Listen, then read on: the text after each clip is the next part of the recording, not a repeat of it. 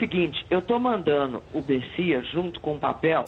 Papo de política. Quem manda sou eu. Eu tenho poder de veto ou você é um presente de banana agora? O namoro com leva mais tempo acaba terminando num casamento sólido. Pessoal da técnica, vamos corrigir o problema do som. Então não é porque eu estou no meio de laranja podres que eu me contaminei. Glória a Deus! Tchau. Tchau, querida.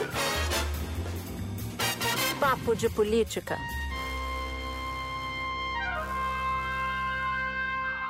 E é o momento do governo federal, do governo estadual, do exército, de quem for. Nós precisamos de ajuda, estamos pedindo socorro. As pessoas perguntam assim: e o meu negócio, e minha loja? O que é mais importante? É 48 horas de uma loja funcionando? O ouvido do humano. Desculpe.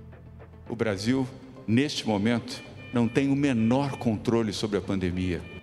Não é fácil nós termos a obrigação e a responsabilidade de evitar que assistamos o caos na saúde pública. Nós estamos vivendo mais do que uma guerra. É como se uma bomba atômica caísse mês a mês no nosso país. Tem idiota que a gente vê nas redes sociais, na empresa, né? Vai comprar vacina, só for aqui na casa da tua mãe. Não tem pra vender no mundo.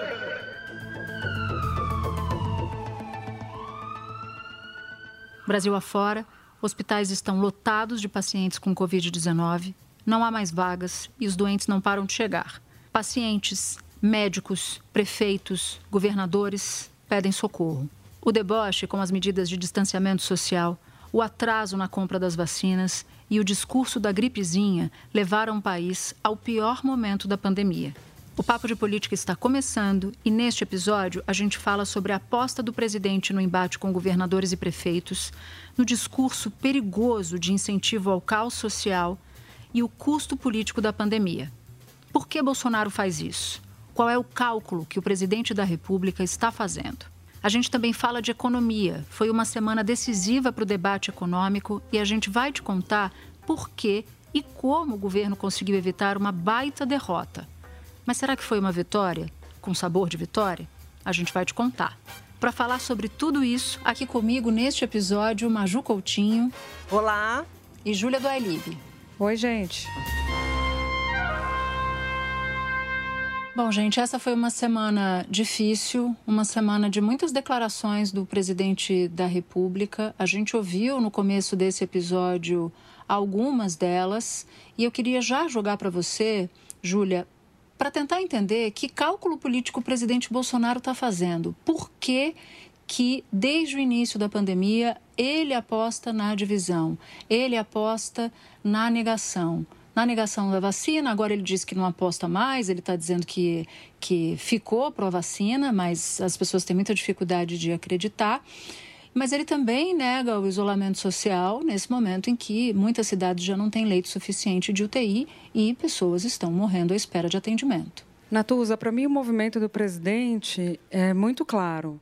Ele fez uma aposta no começo da pandemia de que seria algo rápido, ele fez um cálculo pensando na economia e na reeleição dele. Então, a toada dele, o discurso dele sempre foi: não vai acontecer nada, pode trabalhar, uma gripezinha, todo mundo morre, daí, e vamos que vamos, querendo jogar as pessoas na economia para consumir e todo mundo ficar feliz e todo mundo ficar satisfeito e votar nele em 2022. Era isso. No decorrer desse processo todo, a pandemia foi mostrando sua cara né? As pessoas foram morrendo, a gente foi enterrando os nossos mortos. E os adversários políticos dele foram se posicionando, todo mundo que tem juízo, do lado da ciência. Então, ele foi ficando cada vez mais isolado e aproveitou esse contexto para é, polarizar. Ele disse: Bom, já que estão do outro lado todos os outros, não sou eu que vou passar para o outro lado. E fez disso, fez dessa situação que ele começa é, com um cálculo estratégico errado, fez disso uma bandeira, uma bandeira eleitoral. Então, o que ele faz hoje é polarizar, sim. Ele se mantém com o pé fincado nesse, desse lado da, da discussão, contra a ciência, dizendo que existe remédio quando não existe remédio, dizendo que a vacina vira jacaré porque o outro está com a vacina. Dizendo que a máscara não funciona porque está todo mundo dizendo que tem que usar máscara, é porque é o símbolo de que a pandemia existe, ele quer negar que a pandemia existe. E aí polariza olhando para os dele. Aí é aquele cálculo que a gente fala toda hora, né, Maju, Natuza? É o cálculo dos 30%, ele joga para esses 30% mais radicais, 20%, 30%, ele sabe que é, se, se, grudando, pegando esse eleitorado, ele passa para o segundo turno, ele sabe que o centro está esfacelado, ele sabe que a esquerda está dividida. Então, com 30, 20, ele passa para o segundo turno e aí é outro jogo. Então, é, é muito claro para mim o movimento dele. Um parlamentar me disse algo que a gente até já comentou no palco de política, que é essa aposta dele no caos, né? O caos é o modus operandi, operandi dele, ele fincou um pé nisso, né, Júlia? E mesmo parecendo uma estratégia suicida, parece que é a única forma que ele acredita do projeto dele dar certo. A gente fala dessa base, desse núcleo raiz do bolsonarismo, mas eu acho que vale a pena a gente colocar aqui na roda uma questão importante, que é o auxílio emergencial, né, que ano passado foi o que segurou a popularidade do presidente. Esse ano a gente não sabe como que vai ficar a PEC emergencial que está prevista para abrir porta para a volta do auxílio. Foi aprovada né, em segundo turno no Senado, vai agora para a Câmara, mas ainda a gente não tem aquela definição né, de quantas parcelas serão, quanto tempo esse auxílio será é, distribuído para a população. A gente sabe que menos pessoas receberão, a gente teve quase 70 milhões ano passado, 66, 68 milhões, agora deve cair para 40, 44 milhões. Então, não sei se nesse cálculo ele está levando em conta essa questão da economia. E eu queria até lembrar, meninas, falando sobre esse discurso do Bolsonaro, que eu achei curioso que essa semana o ministro Paulo Guedes, ele meio que discordando do Bolsonaro, ele falou pela é, ressaltou a importância mesmo de, primeiro lugar, a saúde, e sem saúde não há economia. Ele falou isso ao lado do Márcio Bitar, que é o senador, que é o relator da PEC emergencial que tem a ver com a volta do auxílio. Porque, no fim das contas, o Paulo Guedes sabe, quem é da área econômica sabe que não tem solução sem a vacina. O que me surpreende, Júlia, é que essas pessoas que são importantes, têm peso político, não consigam pressionar o presidente a mudar de conduta. Você pode pegar, inclusive, a foto do último domingo, a fotografia de uma reunião no Palácio da Alvorada, em que estavam lá presidente da Câmara, presidente do Senado, os generais que são ministros do governo, em que somente o presidente da Câmara, o presidente do Senado, e agora estou me esquecendo se tinha mais alguém. Ah, e o próprio ministro Paulo Guedes, de máscara. O resto tudo sem máscara. É, o, o, ministro Paulo Guedes, conversando com ele, ele não, não é um negacionista, né? Ele, ele se preocupa, preocupa, pelo menos das vezes que eu já falei com ele, de levar a doença para casa e tudo mais. Agora, ele mudou, é um, é um posicionamento novo, Maju. É, não novo, desculpa, ele já falou sobre isso antes, sobre a importância da vacina né, e da saúde, a economia vai retomar com a saúde. Ele voltou a falar sobre isso. Mas lá no começo da pandemia, ele era uma das vozes que nos bastidores falavam que, era que havia um exagero. Ele foi uma das vozes que alimentou esse discurso é, negacionista do presidente. Vamos lembrar do que o Otávio Guedes chama da marcha dos 10 mil mortos. Quando o Brasil tinha 10 mil mortos, tinha chegado a esse número importante, simbólico de 10 mil mortos, o Paulo Guedes sai com o presidente do Palácio do Planalto, com um grupo de empresários cruza a Praça dos Três Poderes, vai até o STF, avisando o então presidente de sopetão, Dias Toffoli, e vai lá com os empresários pedir para o STF garantir a abertura da economia. Então, também houve um reposicionamento do Paulo Guedes nesse sentido. Né? Você sabe que eu me lembrei agora de uma conversa que eu tive com um integrante da equipe econômica já faz um tempo, não foi agora não. E ele disse, ele presenciou já várias reuniões com o presidente Bolsonaro sobre auxílio emergencial e tal. E ele me disse o seguinte, na época, não foi nem agora, Natuza, o presidente Bolsonaro não gosta não gosta de Bolsa Família, ele não gosta de auxílio emergencial, ele gosta mesmo de medida que gera emprego. Ele não acredita nisso. Eu falei, mas como assim? É como aquela ideia antiga do Bolsa Família de que era uma espécie de esmola? Ele virou e falou assim: eu não sei se com essa expressão, mas ele não, não gosta. Só que ele sentiu o efeito para a popularidade dele. Então ele não, ele não acredita no sistema, nesse sistema de, de transferência de renda mas ele se beneficia dele. Então ele sacou e surfou. O Paulo Guedes tem uma leitura interessante disso, citando ele de novo, porque eu acho que vale a pena a gente refletir sobre. Ele fala que de todas as iniciativas que o Brasil fez nos últimos tempos para é, reverter pobreza, para diminuir desigualdade, várias delas, por exemplo, dando dinheiro para a empresa, né? dando crédito subsidiado para a empresa, para criar zonas francas, por exemplo, fazer desonerações de alguns setores, tal, nenhuma teve o impacto que você teve de dar o dinheiro lá na ponta para a pessoa, esse tipo de ajuda. Então, esse tipo de ajuda parece mais eficiente para a economia e para as pessoas do que você gastar, por exemplo, 300 bilhões de reais que a gente gasta, de, que a gente despende de gasto tributário, que é esse tipo de gasto. É, desoneração de alguns setores, é, é, subsídio creditício e tudo mais. Então, ele acha que isso faz, tem um efeito até mais positivo. E aliado com a popularidade do presidente, que melhora com isso, é claro que eles vão apostar, vão deixar de lado, vão parar de torcer o nariz para uma política que era vista como uma política muito vinculada à esquerda, né? Sim, e é bom lembrar o seguinte, que programa de transferência de renda num país desigual como o Brasil é obrigação, é obrigação do Estado. O Estado não pode virar as costas para o seu cidadão, para o cidadão mais vulnerável, né? Acho que esse é um ponto. Juliana Tusa, é, queria citar aqui um personagem que é emblemático nessa discussão de fechamento de comércio, restrição de circulação, que é o governador de Minas, o Romeu Zema, Há menos de um ano ele estava bem afinado com o presidente Jair Bolsonaro né, em relação ao isolamento social. Teve uma das frases do Zema que acabou viralizando, que é, é preciso que o vírus viaje um pouco, uma coisa assim, quando ele defendia né, que as cidades mineiras não decretassem, não fizessem lockdown.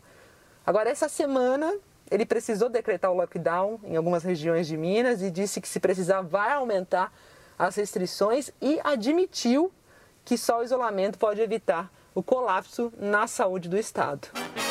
Os casos existentes ou até a ausência de casos é, não justificam o fechamento total do comércio, até porque nessa crise nós precisamos que o vírus viaje um pouco. Com a onda roxa, a adesão é impositiva. Terá aí duras restrições de funcionamento das atividades econômicas e nós não podemos perder o controle. Estamos falando do colapso da rede de saúde na região.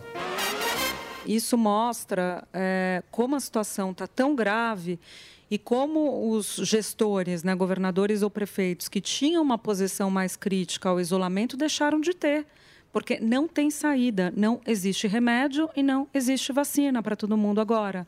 Então, a única maneira de você conter o vírus é conter o contato das pessoas. Afinal de contas, o vírus passa pelo contato, falando, fica no ar, as, as partículas, os aerossóis. Então, todos eles tiveram que é, se, se redimir em relação aos fatos, tiveram que lidar com a realidade. A gente trouxe na Globo News o, essa semana o exemplo do prefeito de Pirassununga, que é uma cidade aqui do interior de São Paulo, que para mim é super emblemático. Ele fez um vídeo que viralizou e ele fala no vídeo assim: é tudo zóio tapado, zóio tapado, quem não acredita na Covid e tudo mais. O presidente Bolsonaro fez um tweet defendendo esse prefeito no ano passado, em abril, porque esse prefeito está fazendo um decreto para tentar derrubar o decreto do Dória de isolamento lá no começo da pandemia.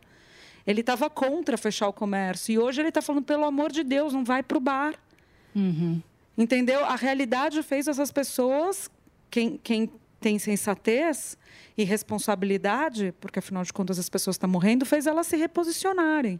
E de novo, aí a gente volta para o começo da conversa. Era isso que o presidente podia ter feito. Mas não, ele politizou. Ele politizou. Ele falou: não vou me reposicionar porque os adversários já estão lá. Ele cresce no antagonismo. Ele fez política no antagonismo a vida inteira, não só política, como a carreira militar dele também. Então ele continua nessa toada. Porque enquanto ele politiza, as pessoas morrem, real, né? Pois é. Não dá, a gente não tem, a gente não tem como, a gente não tem como tolerar algo assim. Politizar numa pandemia, Maju, é bizarro. É bizarro. E, e, eu acho também que as pessoas vão vendo as experiências que dão certo. Eu gosto de repetir o caso de Portugal, né? Que foi o país que registrou o maior número de casos por um milhão de habitantes lá em janeiro desse ano. E agora está vivenciando essa desaceleração nas infecções, mas por ter tomado medidas rígidas para evitar a circulação de pessoa. Enquanto a gente não tem vacina, enfim, a suficiente, é esse o caminho, né? Gente, mas é tão óbvio, né? Me parece, assim, as pessoas vêm falar que, ah, mas o isolamento não adianta. Como não adianta? As pessoas se contaminam como? A máscara não adianta. A máscara é uma barreira física para a gotícula com o vírus não ir para o ar. Eu, não, eu, eu, realmente eu fico surpresa assim das pessoas acreditarem muito nesse discurso que ele coloca, né?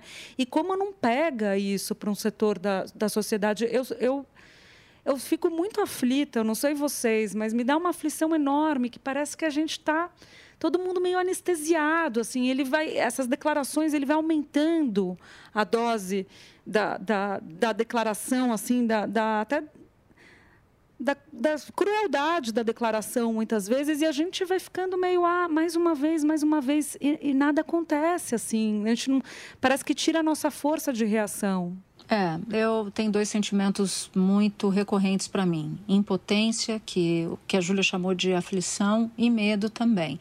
E aí a gente entra num outro momento dessa semana. A gente já falou de auxílio emergencial, mas sob a perspectiva da votação da tal da PEC emergencial, que basicamente cria trava, trava de gastos, Maju, porque essa foi uma discussão importante da semana e o governo conseguiu uma vitória importante no Senado. É isso. Deixa eu só antes ligar aqui a nossa tecla SAP, né, para falar um pouquinho dessa Boa. PEC que foi aprovada no Senado, agora está na Câmara, que é uma proposta de emenda à Constituição, que prevê a recriação do auxílio também em troca de medidas de ajustes fiscais, né, acionamento de gatilhos que a gente fala, né. Eu conversei com um parlamentar esta semana que ele disse que acha que essa PEC emergencial acabou enganando dois grupos, segundo ele, o grupo das pessoas pobres e o grupo do mercado financeiro, porque ele disse que o mercado financeiro acreditou que esses gatilhos seriam acionados logo agora em 2021, 2022, mas isso só deve ocorrer em 2025, lembrando que 2022 é ano eleitoral e que os pobres, eles podem ter a volta do auxílio sim, mas é aquilo que a gente já disse aqui, né, Natuza, um auxílio e Júlia, um auxílio menor, menor valor, as quantidades de parcelas a gente não sabe. Eles resumiram assim como um bombom dado a Paulo Guedes para ele ficar satisfeito diante da, da dos reveses que ele vem sofrendo aí é, das declarações, enfim, das ameaças do presidente Bolsonaro. Não sei se vocês concordam. Eu concordo. O texto foi bastante esvaziado, né?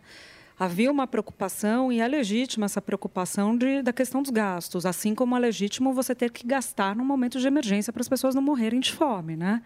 Então, assim, vai gastar, o que, que você tem que fazer para gastar? Primeiro, criar o arcabouço jurídico, que é a PEC da calamidade. É te permitir, pela lei, não cumprir as regras que te impediriam de dar o auxílio, que é déficit, meta de déficit, teto de gastos, né? principalmente essas duas. Tem a regra de ouro também, mas pega essas duas especificamente. E então eles criaram isso, deram, criaram a, a, o mecanismo jurídico para isso e colocaram lá algumas travas de preocupação de aumento de gasto, porque gente, aumenta gasto é tudo uma coisa só também, né? Você gasta mais, como é que você, de onde vem esse dinheiro? Você emite dívida. E aí, para quem? Quem que vai comprar sua dívida? O, o, o, cara, o investidor, o que a gente chama de um mercado. E o mercado vai te cobrar para estar tá pagando isso. E vai te cobrar caro se ele achar que você não vai ter condição de pagar. Então, é tudo o mesmo dinheiro, é tudo sai do mesmo cofre. E se ele começar a te cobrar cada vez mais caro, o juro vai subindo. E aí o empresário não consegue pegar o dinheiro para investir. E aí você não gera um emprego. Aí para tudo. No final das contas, é uma coisa só. Então, assim, existe, é claro, existe uma preocupação legítima em, em, em, você amarrar o negócio. E aí eles fizeram ali um mecanismo de amarrar que tinha coisas que eram absolutamente é, é, não passavam, que eram consideradas absurdos, que era o piso de educação e saúde que caiu, por exemplo, e outras que fazem mais sentido. Mas de fato ficou mais vazio, ficou mais vazio do que se esperava. Aí, aí vem uma leitura que muita gente fez e eu não sei o que, que vocês acham. De que, ah, como passou, mesmo com alguma desidratação, o ministro Paulo Guedes se saiu vitorioso. Eu discordo, eu discordo dessa, dessa visão de que ele sai vitorioso por algumas razões. Primeiro, um bastidor que eu queria dividir aqui com vocês de como o governo conseguiu reverter uma derrota iminente que era tirar o Bolsa Família, tudo que se gasta com Bolsa Família, do cálculo do teto, aquela limite aquele limite que se coloca aos, aos gastos.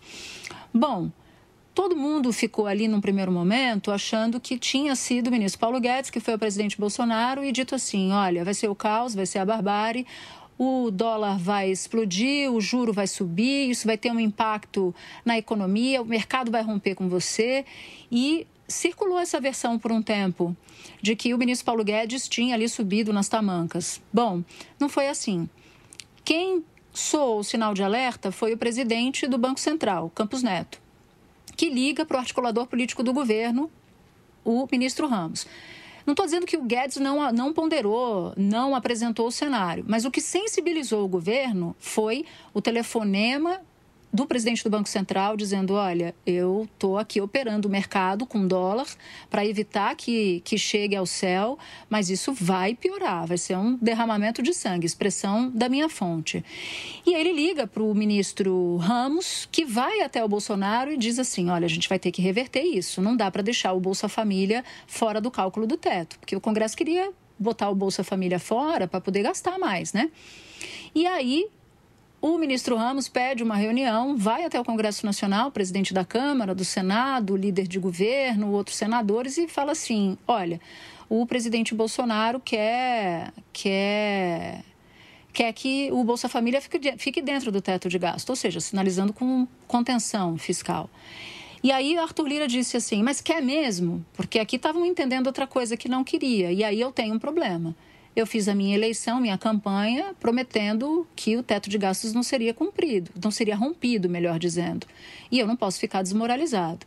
Ou seja, salvar a lavoura do Ministério da Economia me pareceu muito mais uma atribuição do presidente do Banco Central, do articulador político do governo e do presidente da Câmara, Arthur Lira. Mais deles e menos do Guedes. Então, eu não acho que o Guedes saia vitorioso dessa história, ainda que tenha conseguido aprovar a PEC emergencial desidratada ainda por cima. E isso mostra mais uma vez como a equipe econômica tem uma visão na contramão da do presidente, né? Uhum. É, em vários momentos a gente vai pegando isso, como aquela fantasia do presidente liberal, ela não existe, ele nunca foi isso e isso fica evidente em cada discussão. Ele estava favorável a um Bolsa Família, ele se une à esquerda em vários momentos na visão dele sobre economia. Então, achava que o Bolsa Família tinha que estar fora do cálculo do teto para gastar mais. Assim como achava que tem que fazer intervenção no preço dos combustíveis também. E aí fica uma questão sobre a oposição, né, gente? Que, que situação complicada. Porque quando a oposição vai lá e banca o auxílio de 600 reais, é, tem muito de pensamento de questão ideológica, mesmo de visão dele sobre a importância do auxílio para as pessoas, tal. E tem algum cálculo político, vamos ferrar também, porque tem a dívida, porque isso vai. Tipo uma pauta bomba, né? uma espécie de pauta bomba, como foi uhum. feito no passado pelo Cunha contra Dilma. Mas, ao mesmo tempo, quando eles defendem isso, eles estão dando uma munição, vocês não acham, para o presidente na eleição. Porque o auxílio de, de claro, 600, eles não viram o auxílio isso. de 600 reais foi uma munição. E o Bolsa Família fora do teto seria uma munição, concorda? Concordo, e foi uma super falta de visão, porque eu falei com parlamentares naquele momento, quando, se, quando o Guedes mandou o auxílio de 200 reais e o Congresso aumentou para 500 e o presidente Bolsonaro não quis ficar no vácuo, aumentou para 600 para dizer que tinha sido ele o Congresso estava ali. Parte da oposição estava dizendo assim: olha, nós derrotamos o ministro Paulo Guedes porque ele não queria, ele queria 200. Passou um dia e eles viram que um auxílio de 600 reais ia fazer o oposto, não ia enfraquecer o ministro Paulo Guedes, ia fortalecer muito o presidente Bolsonaro. Tanto que ele conseguiu fazer esse, essa, essa blindagem de popularidade. Conseguiu segurar um pouco a onda, né, Natuza? Natuza, eu quero aproveitar que você e Júlia falaram aí do Paulo Guedes, né? Que eu queria esmiuçar um pouquinho mais a figura desse ministro, né? Um ultraliberal que se uniu ao então candidato Bolsonaro por conveniência, aquele namoro, né? Um ministro muito admirado pelos Faria Limers, pelo pessoal do mercado financeiro, que saiu desses aplausos de um superministro para o silêncio da incerteza. Então, separamos aqui alguns momentos e falas do ministro Paulo Guedes nesses dois anos de governo.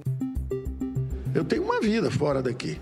Aí eu venho para ajudar. Acho que tem algumas ideias interessantes. Aí o presidente não quer, o Congresso não quer. Vocês acham que eu vou brigar para ficar aqui? O senhor é tigrão quando é com os aposentados, mas é tchutchuca quando mexe com a turma mais privilegiada do nosso país. O cara virou um parasita, o dinheiro não chega no povo e ele quer aumento automático. Não dá mais, a população não quer isso. A economia vai pegar em ver. Eu acho que nós vamos, nós vamos surpreender o mundo de novo. Nós temos que ter muito cuidado. Quer criar o auxílio emergencial de novo? Se apertar o botão ali, vai ter que travar o resto todo. O próximo passo agora é a vacinação em massa. Isso é a coisa mais importante que tem agora, senão a economia não se sustenta, ela volta a cair ali na frente.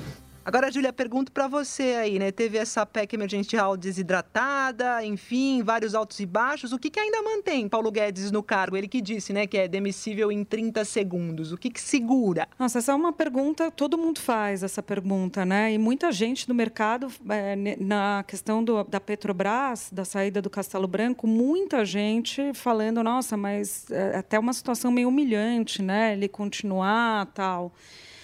Me parece, aí eu vou ter que puxar um pouco para a psicanálise, Maju, talvez sair da, da política e para a psicanálise. O Paulo Guedes sempre quis né, ter uma projeção, alguém que pensa economia, um cargo como ministro.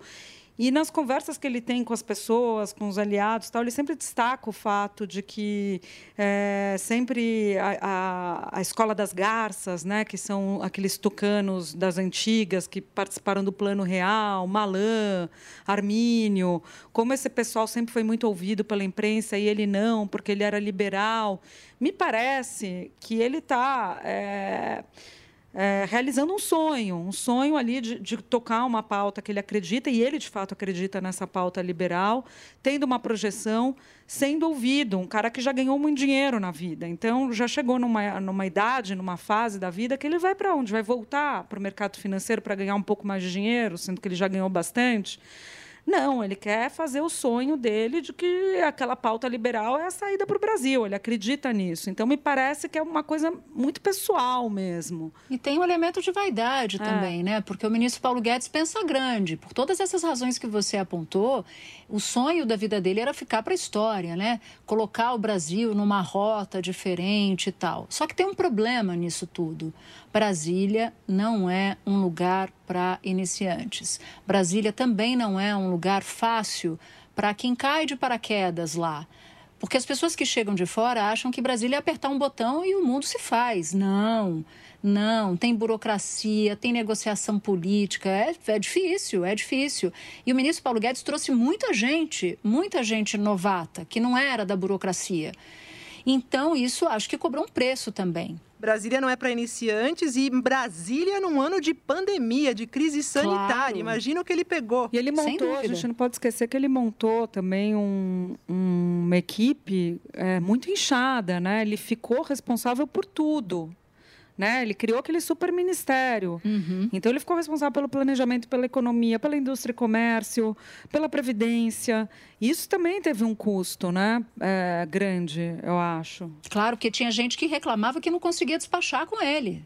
E, e gente importante do ministério.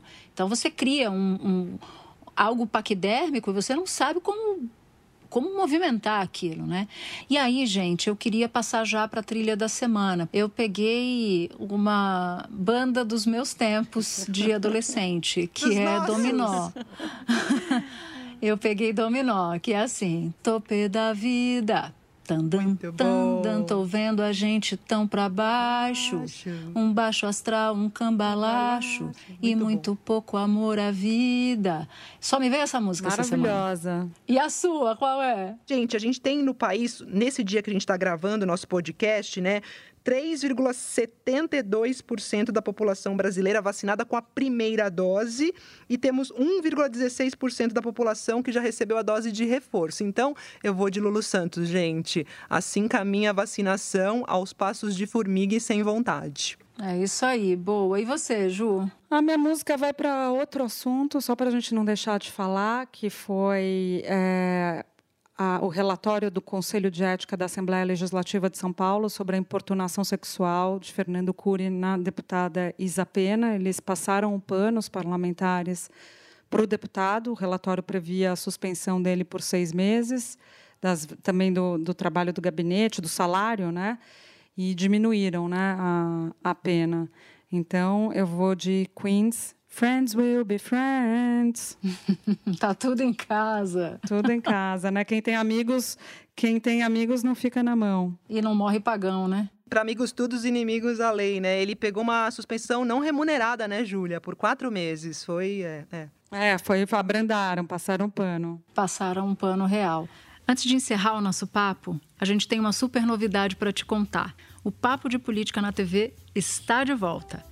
A partir do dia 11 de março, toda quinta-feira, às 11h30 da noite, nós temos um encontro marcado na Globo News. Eba! Eba! Adorei. Tamo nessa. É isso aí. E a publicação dos episódios novos do nosso podcast, que desde as eleições estava acontecendo aos sábados, a partir de agora entra no ar a partir de sexta-feira de manhã. Agora deixa eu agradecer a nossa super equipe. Edição e roteiro Daniela Abreu. Edição de áudio, Germano Martins. Bem-vindo ao time, Germano. A gente está feliz de ter você aqui com a gente. Coordenação, Pedro Godoy. Supervisão, Cadu Veloso.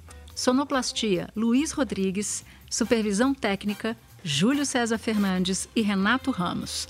Obrigada por sua companhia, obrigada por nos ouvir. Até o próximo episódio.